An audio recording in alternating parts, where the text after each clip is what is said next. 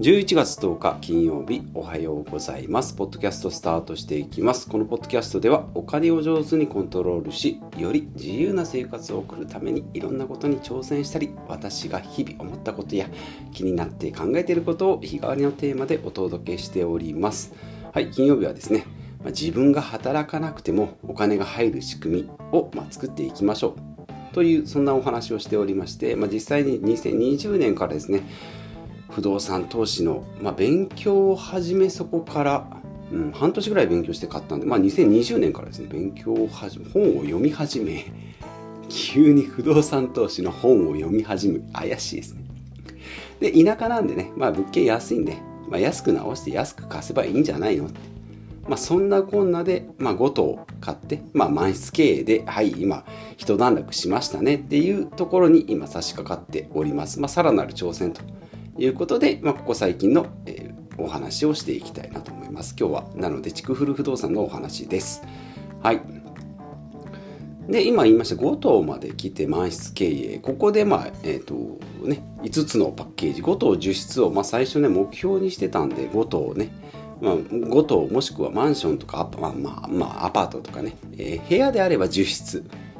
うん、だ部屋、うん、うん、アパートだと 10, 10部屋で5棟分。に換算されるんですね。まあ、これをになると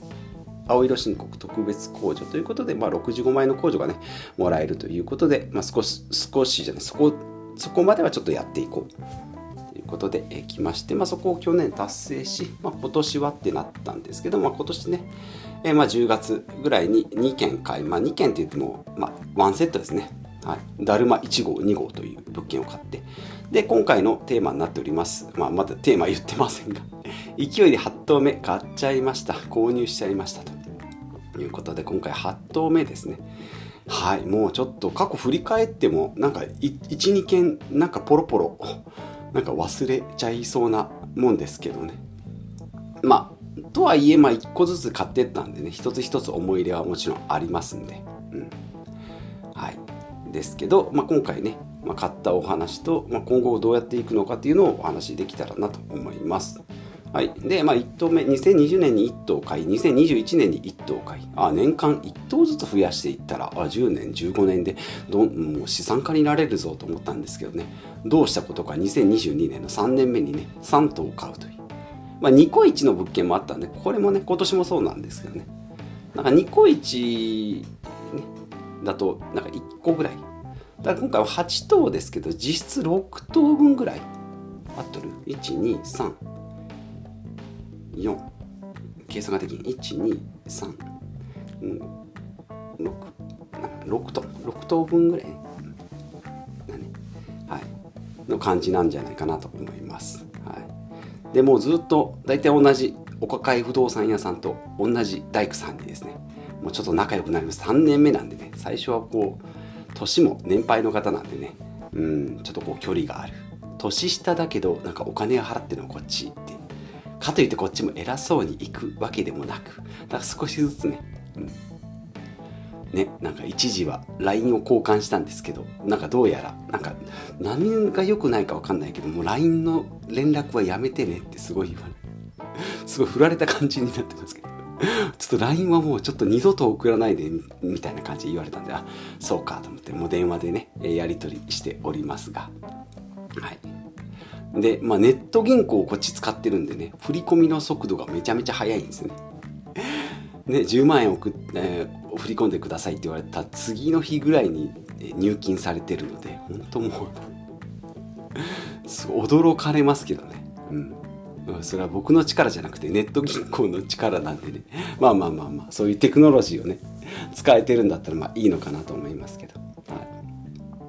い、で、先週も、僕ちょっと雑談なんですけど先週もね壁紙ね貼ろうと思ってホームセンターで 15m 巻きのね、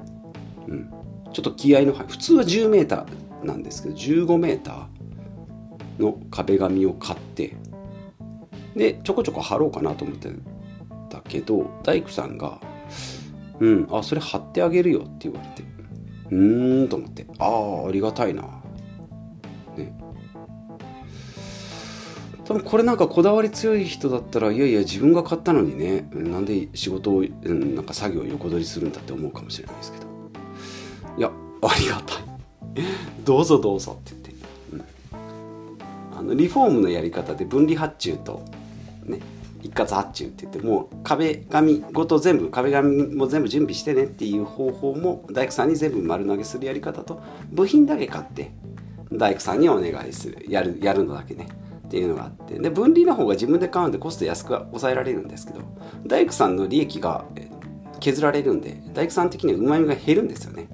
だし自分が使いたい道具を変えないっていうのでちょっとやりにくかったりするんで。分離発注ってねなんかちょっとこういたしかゆしというか、うん、使い方が結構難しいんですけど、うん、その大工さん本当に器用なんでもともとは水道工事屋さんらしいんですけど壁紙やったりねうん。あまあ、大工道具も全部壁床床張ったりトイレも直せるしっていう。で他の電気工事屋さんとかガスプロパンガス屋さんに聞くと水道工事ができる人って何でもできるっていうね。あそうなんだって。全然そのやらない人から見たらなんか水道屋さんってねなんか実は小道具さんが何でもできるよみたいなテレビ業界でね。大道具さんの方がなんかでかくて大変だけど小道具さんだったらが小道具さんの仕事ができたら何でもできるよなんかそんな感じ、ね、水道屋さん。なんか一気にこうフォーカスされてすごいんだなと思って、うん、他の業者さんも水道だけはいじれないってやっぱ言うんで。あそれだけやっぱ難しいんだな、うん、思ってそんな大工さんとね水道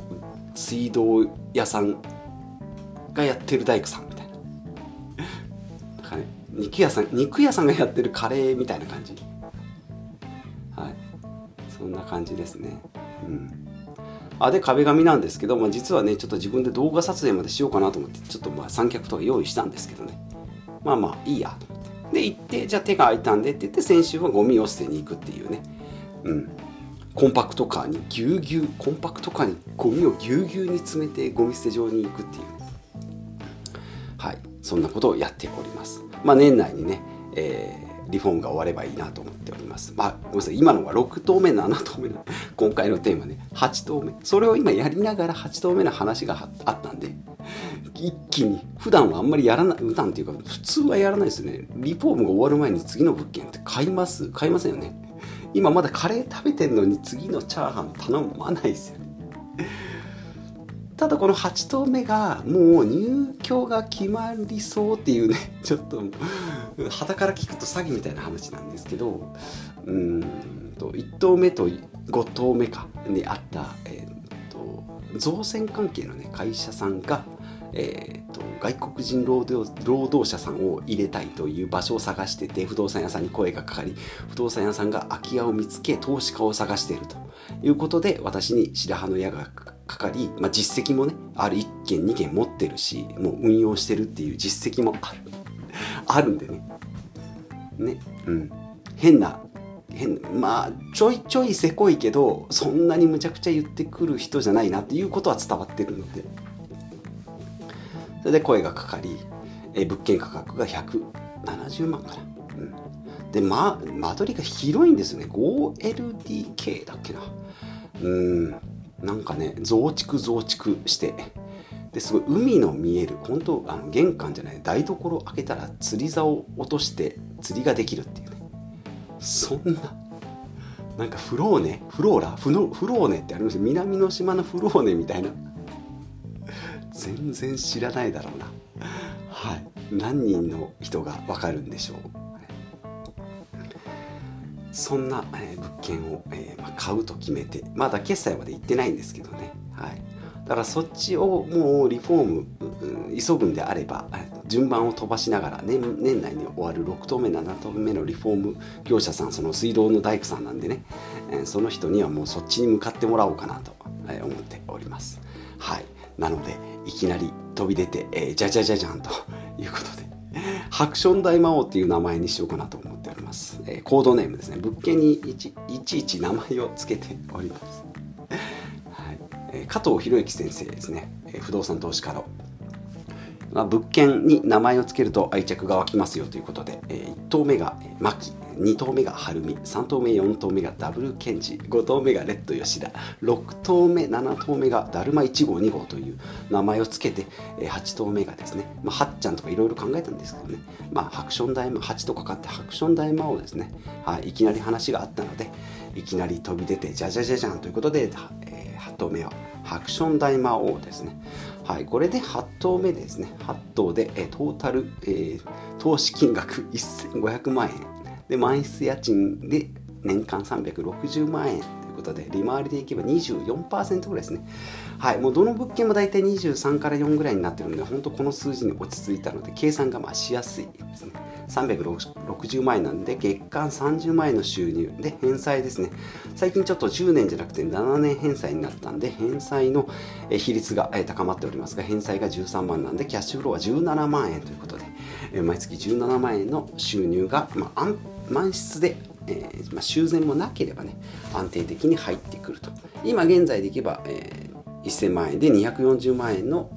今1000万円投資して、えー、利回り240万円なんで、えー、月間収入が20万円ですけど返済が8万円なんで、キャッシュフローが12万円。まあ、ちょっとアルバイトくらいの感じの収入が、えー、ありますがそれを次の物件のリフォーム代にね、えー、入れてたりするのでうーんそうね。今3年やってますけど家賃回収が4500万ぐらいなんでそのお金を、え、リフォーム代に、え、入れてるのでうん。まあ、融資が7割手出しが3割なので、まあ、その家賃収入を、うん、手出しのところで使っててちょうどゼロぐらいですかね。はい、まあ、ちょっと口頭だとなかなか分かりにくいんですけど、まあ、これでもねうん普通の8件持ってるバラバラこう規模がいろいろある人に比べたら割と、うん、分かりやすい、えー、計算方式。に、えー、計算の苦手な私でもですね、えー、空で、えー、計算できるぐらいの感じになってるんじゃないかなと思っておりますんで、まあ、今後ともねあんまりこんな数字はね 言わないですけどね給料がいくらで社会保険料がいくらでって言って手取りがじゃあ18万ですとかって言わないですもんね。はい、不動産投資はね何何かとこれ言っちゃうんですね。キャッシュフローまで言っちゃうんですよね、はい、これが不動産投資あるあるですね。物件価格はもちろんリフォーム言って家賃も言ってで手残りも残り言ってキャッシュフローも言ってみたいなね、だから不動産投資家と話をすると非常に面白いですね。本当に。家計というかその財政というか経営が丸分かりになるんでね。面白いですけどね。はい。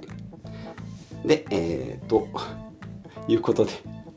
いろいろ喋ってたら13分ぐらいになったんでそろそろまとめていきたいなと思います。今回で8頭目ですね。まあこれだ、えー、まあこれ1本でね食べていくには20頭必要というふうに、えー、目算しておりましたが、まあ、意外とね利回りいけるので、えー、っていうかうん。まあ1本で食べていくっていうのがねなかなかそれはそれでまた別のハードルがあるんじゃないかな。精神的ねハードルがあるんじゃないかなと思いますけど。まあこれがね結構メイン収入になりつつあるので、まあ、今までやってたねブログとかね、まあ、このポッドキャストはま趣味でやってるんで。はい。収益化スポンサーがつけばいいなと思っておりますが、えー、このまま、えー、ぬくぬるぬると続けていきたいなと思い